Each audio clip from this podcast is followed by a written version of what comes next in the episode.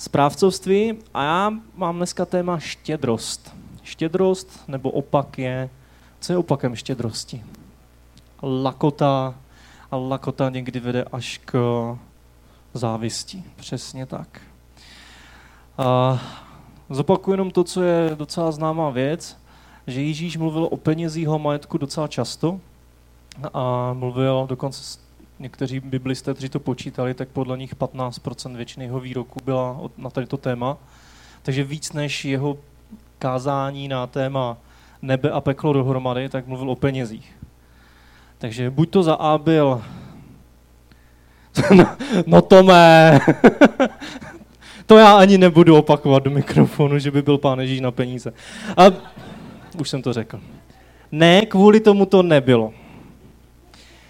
Bylo to kvůli tomu, že my jsme na peníze a máme s tím často problém. Ale mám pro vás taky dobrou zprávu, že téma štědrosti se netýká jenom peněz, protože vidím, že už některým z vás se ulevilo, řekli jste si, já žádné skoro nemám, takže mě se to dneska netýká. A, že studenti. A ne, ne, téma štědrosti se vztahuje i k tomu, jak zacházíme se svým časem, jestli ho investujeme a dáváme druhým, nebo si ho necháváme pro sebe. Jak si člověk může nechat čas pro sebe? To, že odpočíváte, je docela normální, že jde někam na dovolenou, na výlet a tak dál, ale častokrát si ten čas pro sebe tak jako škudlíme a pak ho využíváme někde na internetu nebo čtením nějakých úplně nesmyslných věcí všude možně. A všelijak, všelijak ho můžeme pro, promrhat. Takže ta štědrost se týká i toho našeho času. Kam investujeme svůj čas? Dáváme ho i druhým, nebo si ho necháváme jenom pro sebe, protože ho máme tak strašně málo? A co třeba naše energie? Každý člověk, teďka prosím vás nemluvím o žádném New Age, jo, ale mluvím o tom, že každý má nějakou sílu, nějakou energii, kterou prostě během toho dne vypotřebuje. Kam tu energii a to nasazení dáváme? Jenom do svých koníčků, zálib, nebo jsme ochotní investovat někam dál? A nebo třeba, jak zacházíme vůbec se všema svýma věcmi. Moc hezky o tom mluvil uh, předminulé Petr Hušť, když mluvil o správcovství. Jak zacházíme s věcmi, které nám byly stvořené, uh, stvořené svěřené. Ty, jestli dneska budu zase se přeříkávat jako poslední na vsetině, tak si se mnou užijete. A takže štědří můžeme být i tím, kam dáváme svůj čas, kam dáváme svoji energii, komu půjčujeme svoje věci, nebo třeba přímo dáváme. A jenom takový příklad, já jsem kdysi měl, jsem byl na jedné evangelizaci a měli jsme tam vedoucího, prostě učitele, který nám tam pomáhal. A jednou prostě on strašně rád nosil takové hezké vesty, různé, barevné a tak dál. A jednou můj kamarád mu říká, je, ty máš tak strašně hezkou vestu, ta se mi fakt líbí. On se na něho podíval a říkal, líbí se ti? Říkal, jo, jo, je hezká. Tak jo, tak který máš? Sundal si a dal mu je. A ten student tak jako na něho vytřeštil oči, říkal, to já si jako nemůžu vzít přece. Ne? On ne, ne, já mám doma ještě několik, vem si, když se ti líbí, já budu mít radost, že ty máš radost. Takže štědrost. A, a jak jsem říkal na začátku, těch veršů v Biblii je mnoho, které mluví o štědrosti.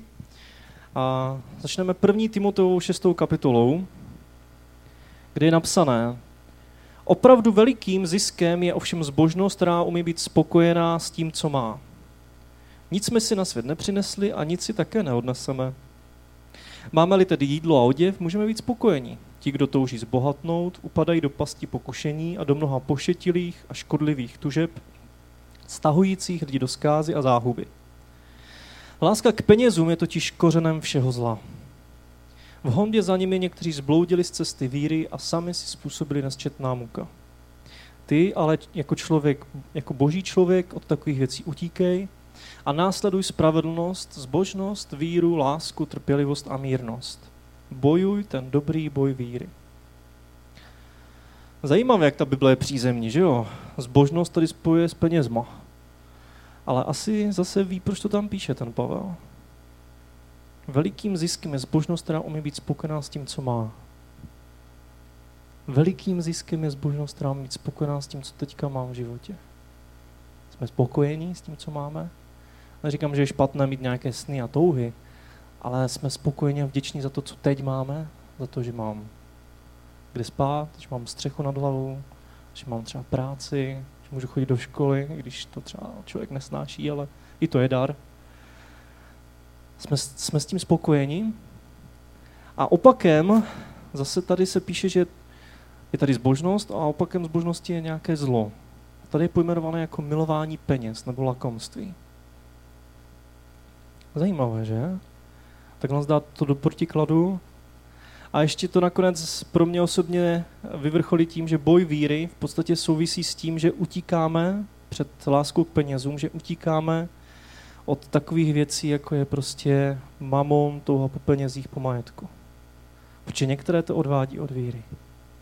A možná vy, co třeba chodíte do sboru další dobu, tak se vám v hlavě začínají vybavovat lidé, kteří prostě odešli z církve, protože pořád měli přece strašně moc povinností. Museli tam vydělávat, měli velké firmy nebo malé firmy a přece museli, museli pořád se zaměřovat jenom na to. Tady je varování k tomu napsané, abychom měli k penězům dobrý postoj. A je tam důležitá poznám, důležitou poznámku k tomu mám, že peníze sami o sobě nejsou kořenem všeho zla, ale láska k ním. Peníze stejně jako oheň nebo jako cokoliv jiného prostě není samo o sobě špatné.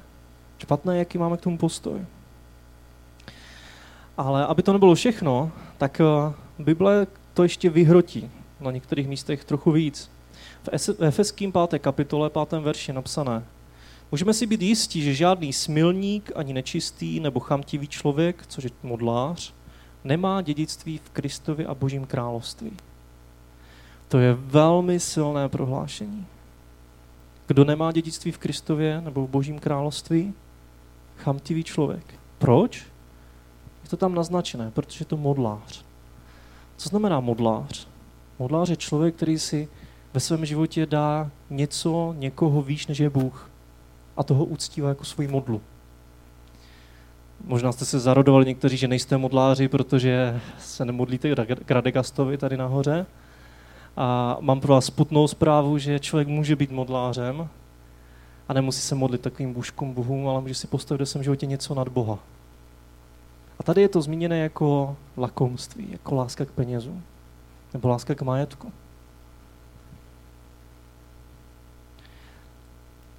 A potom to lakomství právě vede, Tomáš to říkal před chvilkou, vede k závisti. Což se často o závisti mluví a já s tím souhlasím, že je to taková bohužel typická česká vlastnost. Jestli jste někdy cestovali víc po různých zemích, znáte, máte přátelé v jiných státech, na tož v jiných kulturách úplně, tak jste si všimli, že opravdu pro Čechy je to typické. Závist že někdo druhý si něco koupí a my hnedka přemýšlíme, no jo, ale tak jako kde na to bere, určitě něco že jo? Či to má někde nakradené. A nebo, a častokrát je to i v církvi, jak to, že ten bratr si jede na tady tu dovolenou, nebo si koupil tady to auto, nebo má takový počítač, neměl by být náhodou chudý? haleluja. Teďka nevím, k čemu si říkal haleluja, Tome. k té chudobě. A jo. A závist. Ale závist v desatoru je přímo zakázaná. Co tam je napsané? Můžete si to přečíst, že jo? Nezáviď, anebo jinýma slovama nebudeš dychtit, nebudeš toužit, svému bližnímu po jeho domě nebo jeho důmu nezáviď. Nezáviď svému bližnímu jeho manželku, jeho otroka, jeho děvečku, jeho býka, ani osla. Nezáviď svému bližnímu vůbec nic. Jinýma slovama, nezáviď svému, svému bližnímu jeho plat, jeho práci, jeho dovolenou, jeho volno, jako tráví, jeho auto, jeho mobil, jeho počítač, jeho dům, jeho byt, jeho firmu, jeho kariéru, jeho vzdělání a tak dále, tak dále. Je to hodně, že?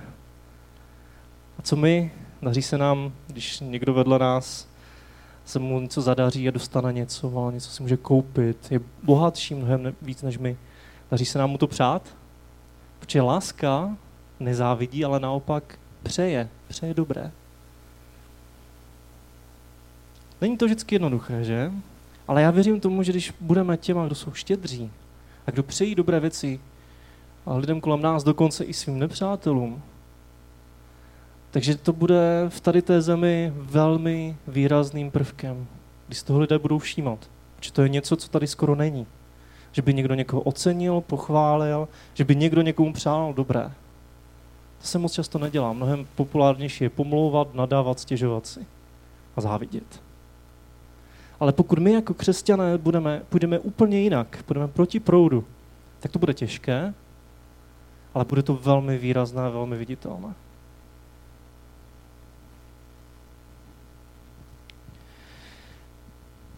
Poslední takový jako tvrdší pasáž, pak už budou samé jenom hezké, jo? takže já začínám jako negativně, aby jsme pak jako se překlonili do těch hezkých věcí. Ale takovou tvrdší věc, tam, co ještě říká přímo pán Ježíš v Lukášovi 12. kapitole. Mějte se na pozoru a střeste se před každou chamtivostí.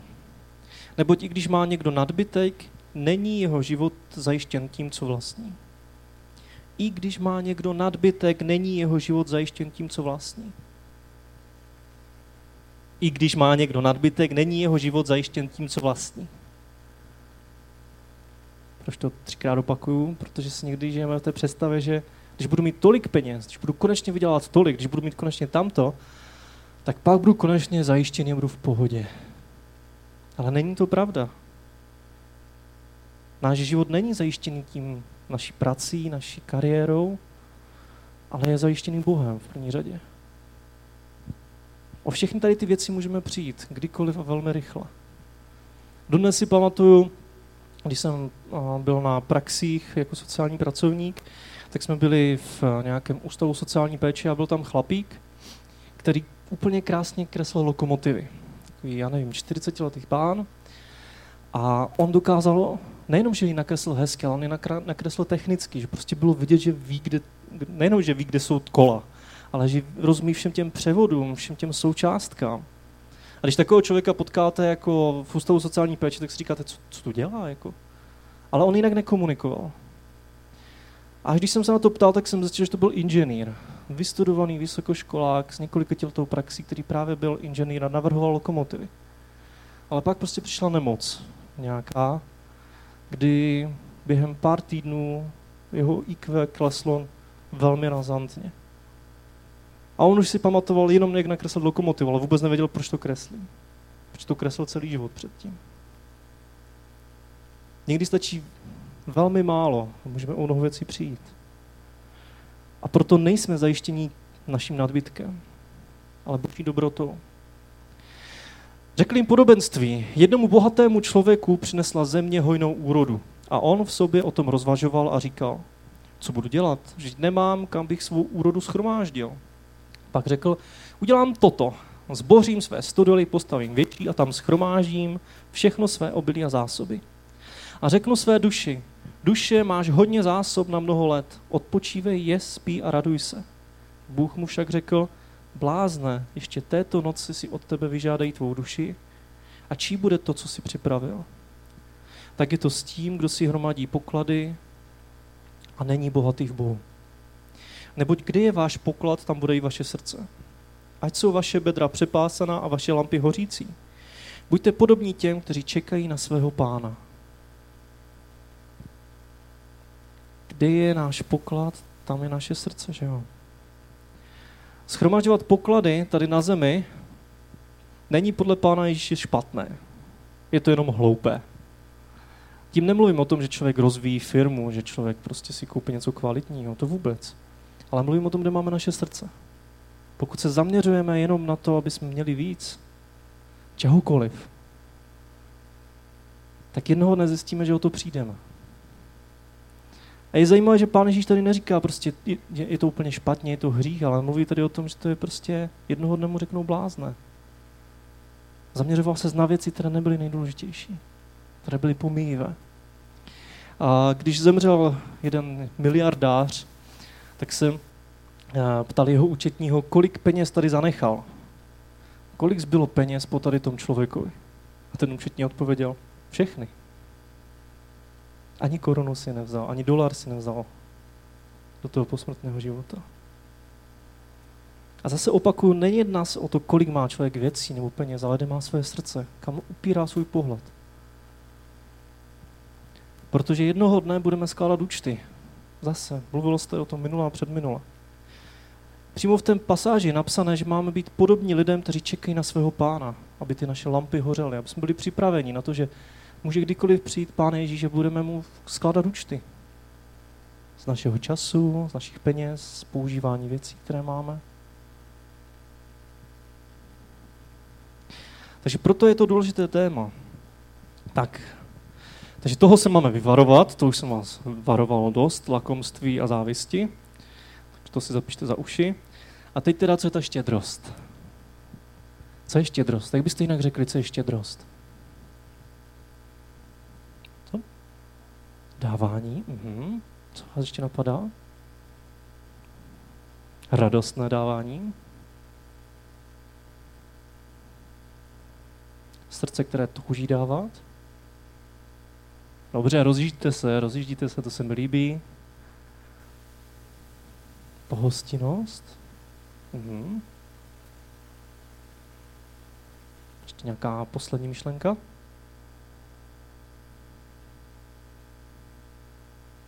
Velkorysost by se třeba mohlo říct jinak.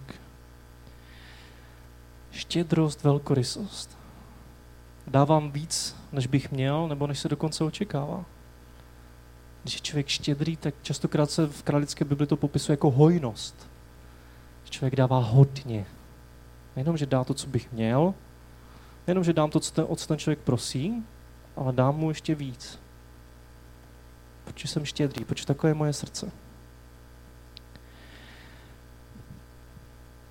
Z čeho ta štědrost vychází? Napadly mě tři takové důležité věci, témata, ze kterých štědrost vychází a se kterou štědrost je už se spojená. První téma je mentalita milosti. Přemýšlení milosti, postoj milosti, nebo jak bych to jinak řekl. Úplně jednoduše, že prostě vím, že všechno, co mám, jsem dostal milosti, že Bůh je k mě milosrdný, že každá věc, kterou mám v životě, je darem. A proto ji můžu dávat dál. A když si tam dáme další verš, to je 2. Korinským 8. kapitola, jen tak mimochodem, a mě až teďka došlo, že 2. Korinským 8. a 9. kapitola, tak jsou v podstatě eh, fundraisingové dopisy. Je to fundraisingový dopis. Fundraising znamená, že je to žádání o peníze. Takže jestli, jste, jestli vám někdy chodí takové ty maily, prostě ti různé organizace žádají o nějaký příspěvek, tak prosím vás, není to nic nového, je to dokonce biblické, protože tady Pavel píše takovýhle dopis korinským. Přečtěte si ho, on je docela ostrý, jo? On jim třeba píše, a víte, korinčtí, to byl váš nápad, aby jsme dávali prostě na Judsko, na Jeruzalém. A Makedoniané jsou super, ti prostě dávají, když jsme jim to skoro zakázali, protože jsou strašně chudí. Ale oni nás prosili, oni nás přímo prosili o to, aby mohli dát. Tady to vlastně je napsané.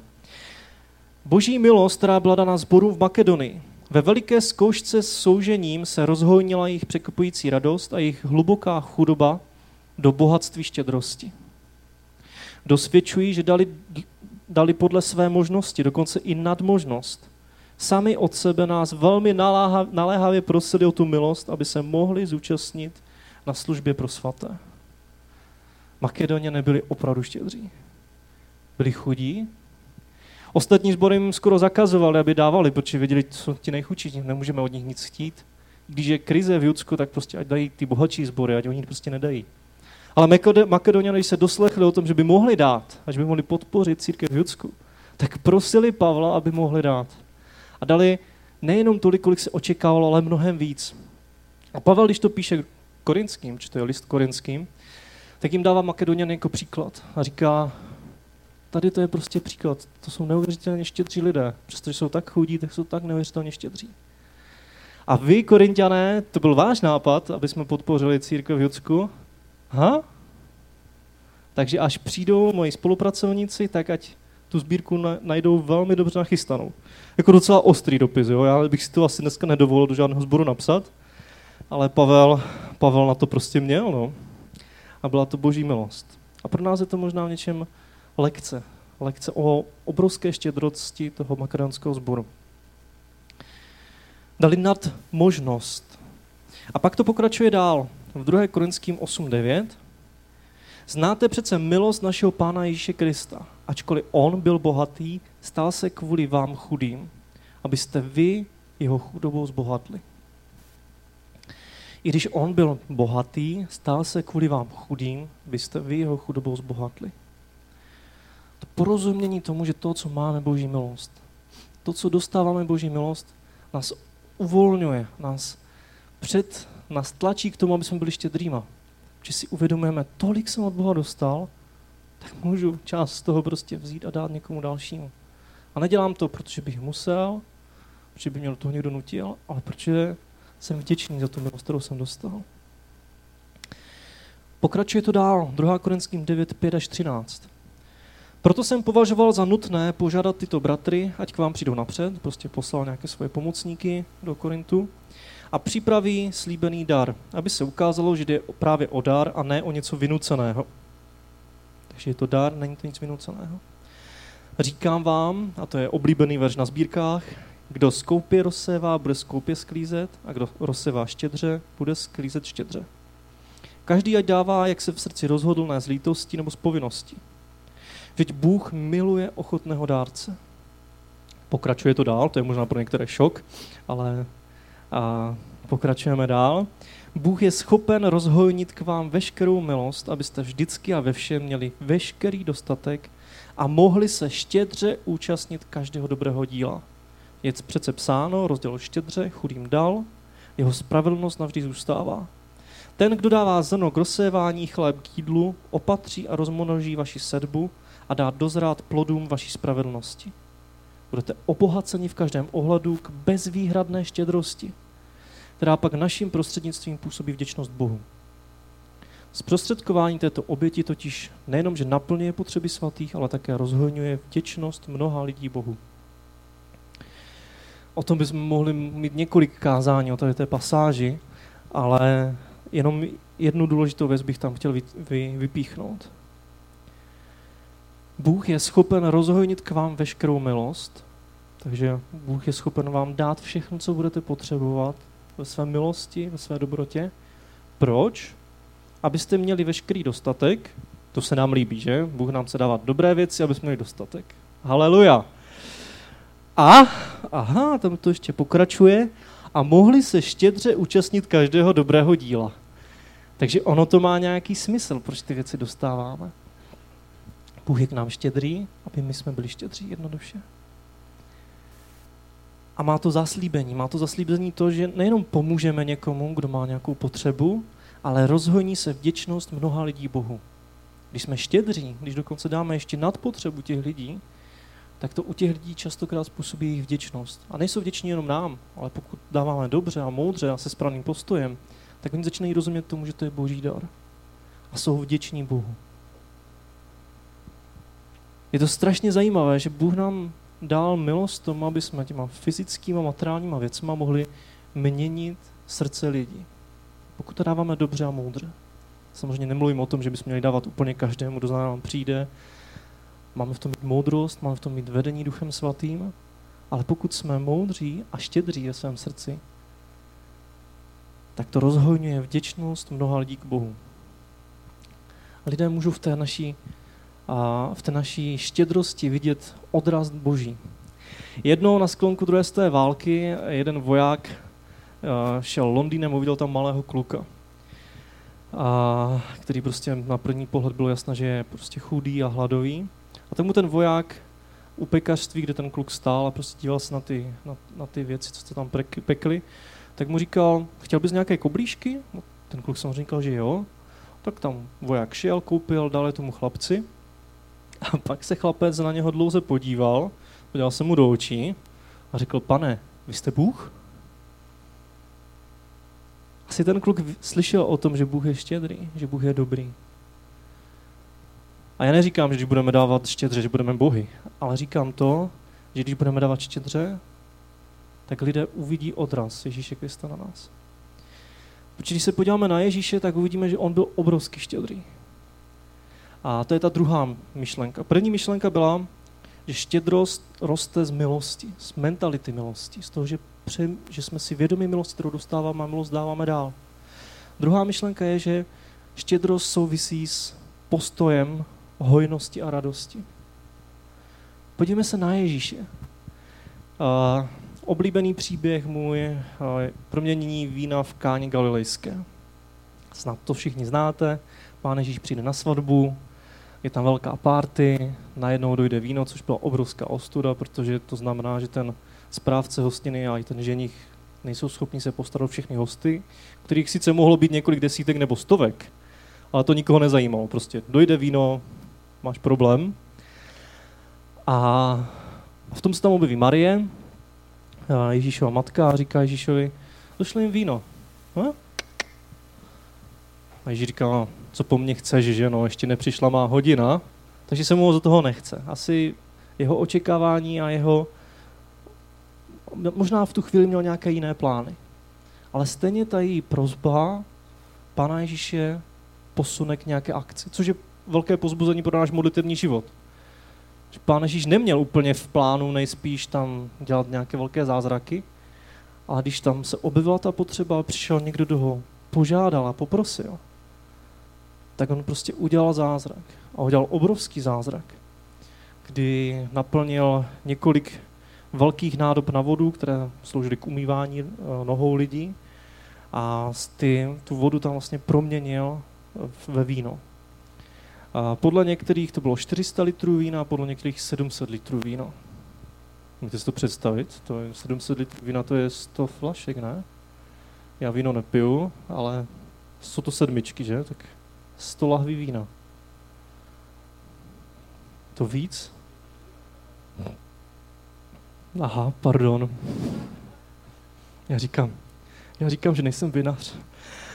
A když by šlo o slivovici, tak to bych možná dokázal přepočítat, ale no prostě strašně moc, jo? A 700 litrů vína. To je obrovské množství. Myslím že to bylo mnohem víc, než zrovna v tu chvíli potřebovali nejspíš. Taky jste byli překvapeni. A nejenom, že toho bylo hodně, ale bylo to velmi kvalitní. Takže celá ta hostina, když se toho napila, tak říkali, ty jsi znechal to nejlepší nakonec? Většinou se to přes dělá opačně, ne? Když už jsou lidi trochu napití, tak prostě už nevnímají, tak si jim to nejhorší. Ale ty nám tady liješ to nejlepší na úplný závěr hostiny.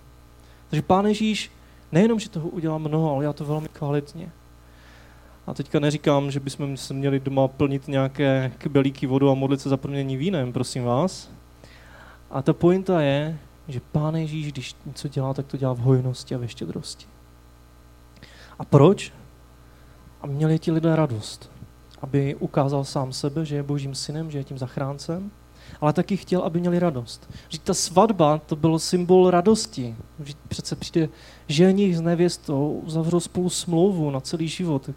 To je obrovská radost a tam Pán Ježíš tu radost chce podpořit. Je to radost té nové smlouvy, kterou Pán Ježíš přináší. Radost z toho, že nás samotné čeká prostě jednoho dne svatba Beránkova. A radost z toho, že můžu být s ostatníma host, hostema na té svatbě. A, a radost Ježíše jako, jako pána spasitele, jako toho mesiáše a zachránce, který přichází. Takže pán Ježíš sám má postoj štědrosti. A nejenom v tom, že promění nějaké víno, nebo že potom proměnil, prostě proměnil uh, chleba a rybičky nějaké, ale i v tom, jak vůbec žil. Když se podíváte do těch příběhů o Ježíši, do evangelií, tak on prostě je pořád s lidma. A já nevím, my se často modlíme, aby jsme byli jako pán Ježíš, ale poslechněte si, jakým způsobem on žil ty tři roky. Ježíšova služba, jeho doteky, zázraky, čas. Brzo ráno, cestou, v noci, uprostřed večeře. Prostě pořád se věnuje lidem, pořád se jim dává. Kdykoliv za ním přišli, tak on prostě si na ně udělal čas, až to vyvrcholil v to, že prostě před nima utíkal na pustá místa. Že nasedli na loď a radši pluli přes Galilejské jezero, aby prchli před davem. Ale pořád je s ním, pořád uzdravuje, pořád se dotýká malomocných, pořád se vydává druhým. To je postoj štědrosti. A já si někdy říkám, kde na to bral sílu, kromě toho, že byl božím synem. A myslím, že tam je to důležité, že on sám rozuměl tomu, že dělá dílo Otce, že miloval ty druhé lidi a miloval Pána Boha, svého Otce. A myslím, že to je klíčí pro nás, aby jsme nevyhořeli. Že kdybychom se to rozhodli dělat z vlastní síly, tak asi myslím si, že po třech dnech už bychom padli. když jsme žili stejný životní styl. A potřebujeme čerpat u Boha. Rozumět tomu, že On je hojný k nám a proto můžeme dávat dál. A potřebujeme v tom mít tu moudrost, jsme dělali to dílo Otce. Že na Ježíši je zase zajímavé to, že on takhle sloužil tři roky, přestože tady byl předtím 30 let. Do dneska nerozumím tomu, proč to tak bylo. Proč nezačal složit dřív, proč nesložil delší dobu. Nevím. Ale on sám o sobě říká, že vstupuje do díla svého otce, že dělá to, co ho, k čemu ho otec vede. Takže i v té štědrosti se máme nechat vést tou boží vůli. A proč Pán Ježíš přišel? Aby jeho ovce měli život a měli ho v hojnosti. Měli život, tak to ještě jako křesťaní chápeme, ale ten život v hojnosti. Co znamená, když Ježíš říká, že nám dává život v hojnosti? Uvědomujeme si to, že Ježíš je taky dárce života, to se píše ve skutkům třetí kapitole, a že svým slovem nese vše, to zase v Židům první kapitole. Není to jenom ten člověk, který se narodil v Betlémě, žil a nechal se okřižovat, ale je to boží syn, je to Bůh sám. A když Bůh sám nám říká, že chce, aby jsme měli život, měli ho v hojnosti, tak ta jeho hojnost je neuvěřitelná. Podívejte se z okna, tady zrovna nejsou žádné stromy, tam vidím stromy, kousek stromu. Když si uvědomíte, jako kolik sta tisíců a milionů listů je prostě na každém stromu a každý se vybarvuje trochu jinak. Že každý z nás má prostě uh, jinačí tvar prostě uh, otisku prstu. Že v jedné, v jedné bouřce je stvořena miliarda, miliarda prostě sněhových vloček a každá z nich je jiná. Ta boží štědrost je neuvěřitelná. Bůh nejenom, že stvořil zemi, aby jsme na ní mohli žít, ale jen tak mimochodem stvoří celé galaxie. Bůh dává obrovským způsobem. Je neuvěřitelně štědrý k nám. Dal nám uh, smysly, aby jsme si to mohli užívat, aby jsme se mohli radovat, aby jsme se mohli dívat na tu krásu jeho stvoření.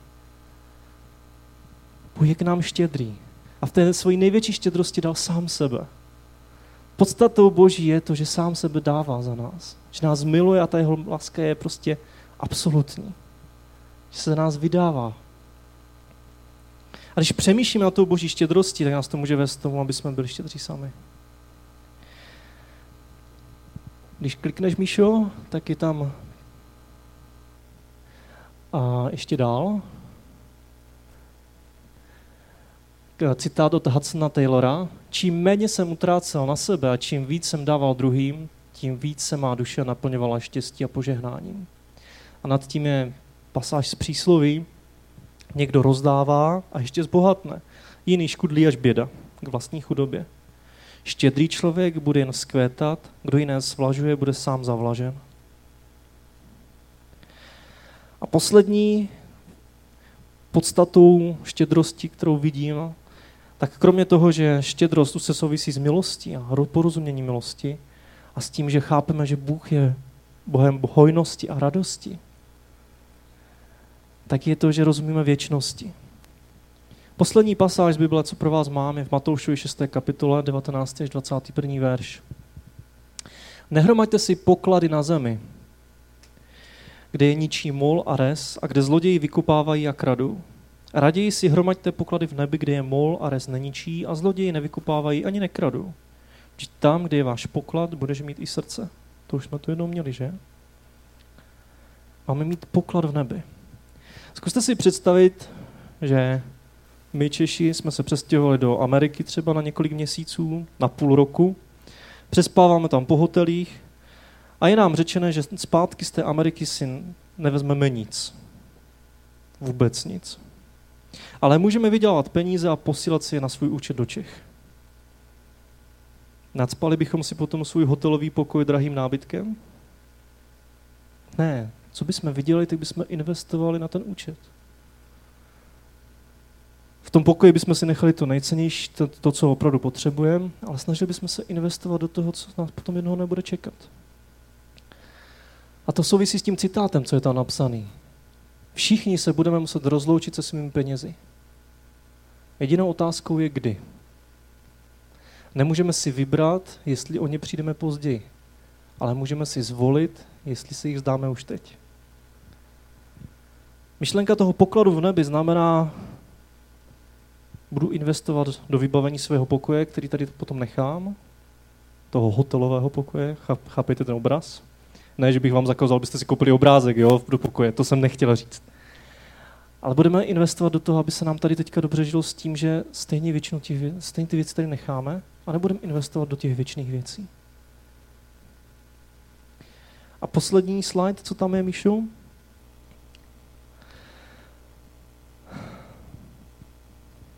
Andy Elkroyd řekl takovou hezkou věc. Nic nezatíží jakoukoliv výpravu víc než těžký batoh plný krásných, ale zbytečných věcí. Poutníci cestují na lehko.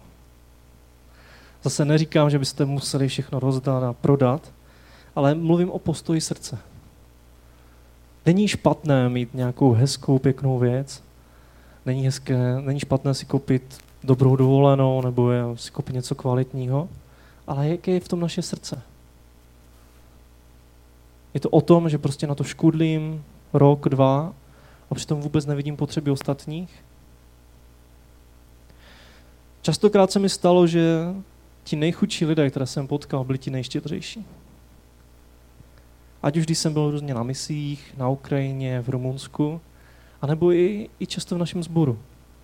Jednu dobu jsem žil jenom z darů, nebo polovina mého platu se skládala jenom z darů, a občas jsem s některými lidmi přišel a žádal jsem o nějakou finanční podporu, nebo jsem se jich ptal, jestli mě nechcou podporovat. A bylo zajímavé, že ti nejchudší lidé častokrát byli nejštědřejší. Že do dneška si pamatuju, když jsem přišel za jedním manželským párem, kteří měli čtyři děti a ti nebyli z našeho sboru a ti říkali, no víš, jako my obracíme každou korunu. Ale když jsme se modlili, tak ti chceme podporovat. Jsem říkal, já jsem, jako ty makedonské jsem je prosil, ne, fakt nemusíte, opravdu ne, já to, já to přežiju, já to zvládnu, prostě dá někdo jiný, nemusíte se mě dělat starosti. Oni říkali, ne, my věříme tomu, že ti máme dál, chceme ti dál, chceme ti požehnat. Když to potom člověk vidí, tak ho to vnitřně láme. A pak ho to působí vděčnost Bohu, tak jak jsme četli předtím v, těch korinských. Poslední myšlenku, co k tomu mám, co souvisí s těma potníkama na cestě. Užitkem plynoucím zdávání je svoboda. Čím víc věcí máme, tím víc nás připoutávají na svou oběžnou dráhu. Každý předmět, který koupíme, je další věcí, o které musíme přemýšlet. Mluvit, čistit ji, opravovat, přestavovat, trápit se s ní a vyměnit ji, až se pokazí. Neznamená to, že si nemáme kupovat věci,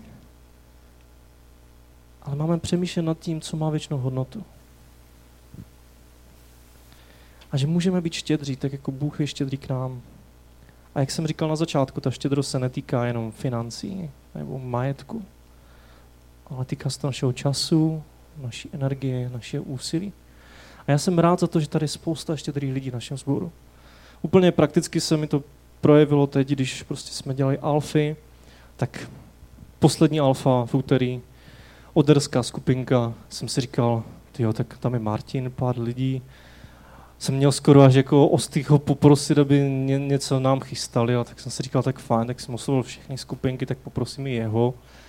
A oni stejně jsou ještě navíc daleko, tak to zkusím. Nakonec nám udělali hostinu, která trumfla zatím všechny ostatní, ale pak to samé udělali předtím Jablunčané, předtím zase valmeské skupinky a spousta konkrétních lidí kteří, i když třeba nemají moc času, tak se rozhodli, že nás nějakým konkrétním krokem podpoří. A to je jenom jeden příklad. Myslím, že takových příkladů by bylo mnohem víc v našem sboru, kdy jsou lidé štědří a ochotní. A já vám chci říct, že když jsme štědří, tak to ukazuje na tu boží štědrost. A já už skončím. Máte tři témata k přemýšlení, že štědrost souvisí s milostí, že štědrost souvisí s postojem hojnosti a radosti, protože Bůh je hojný a radostný vůči nám a že štědrost souvisí s věčností.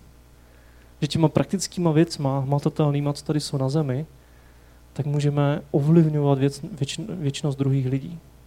Tím, že někoho podpoříme, že někomu projevíme štědrost naši vlastní.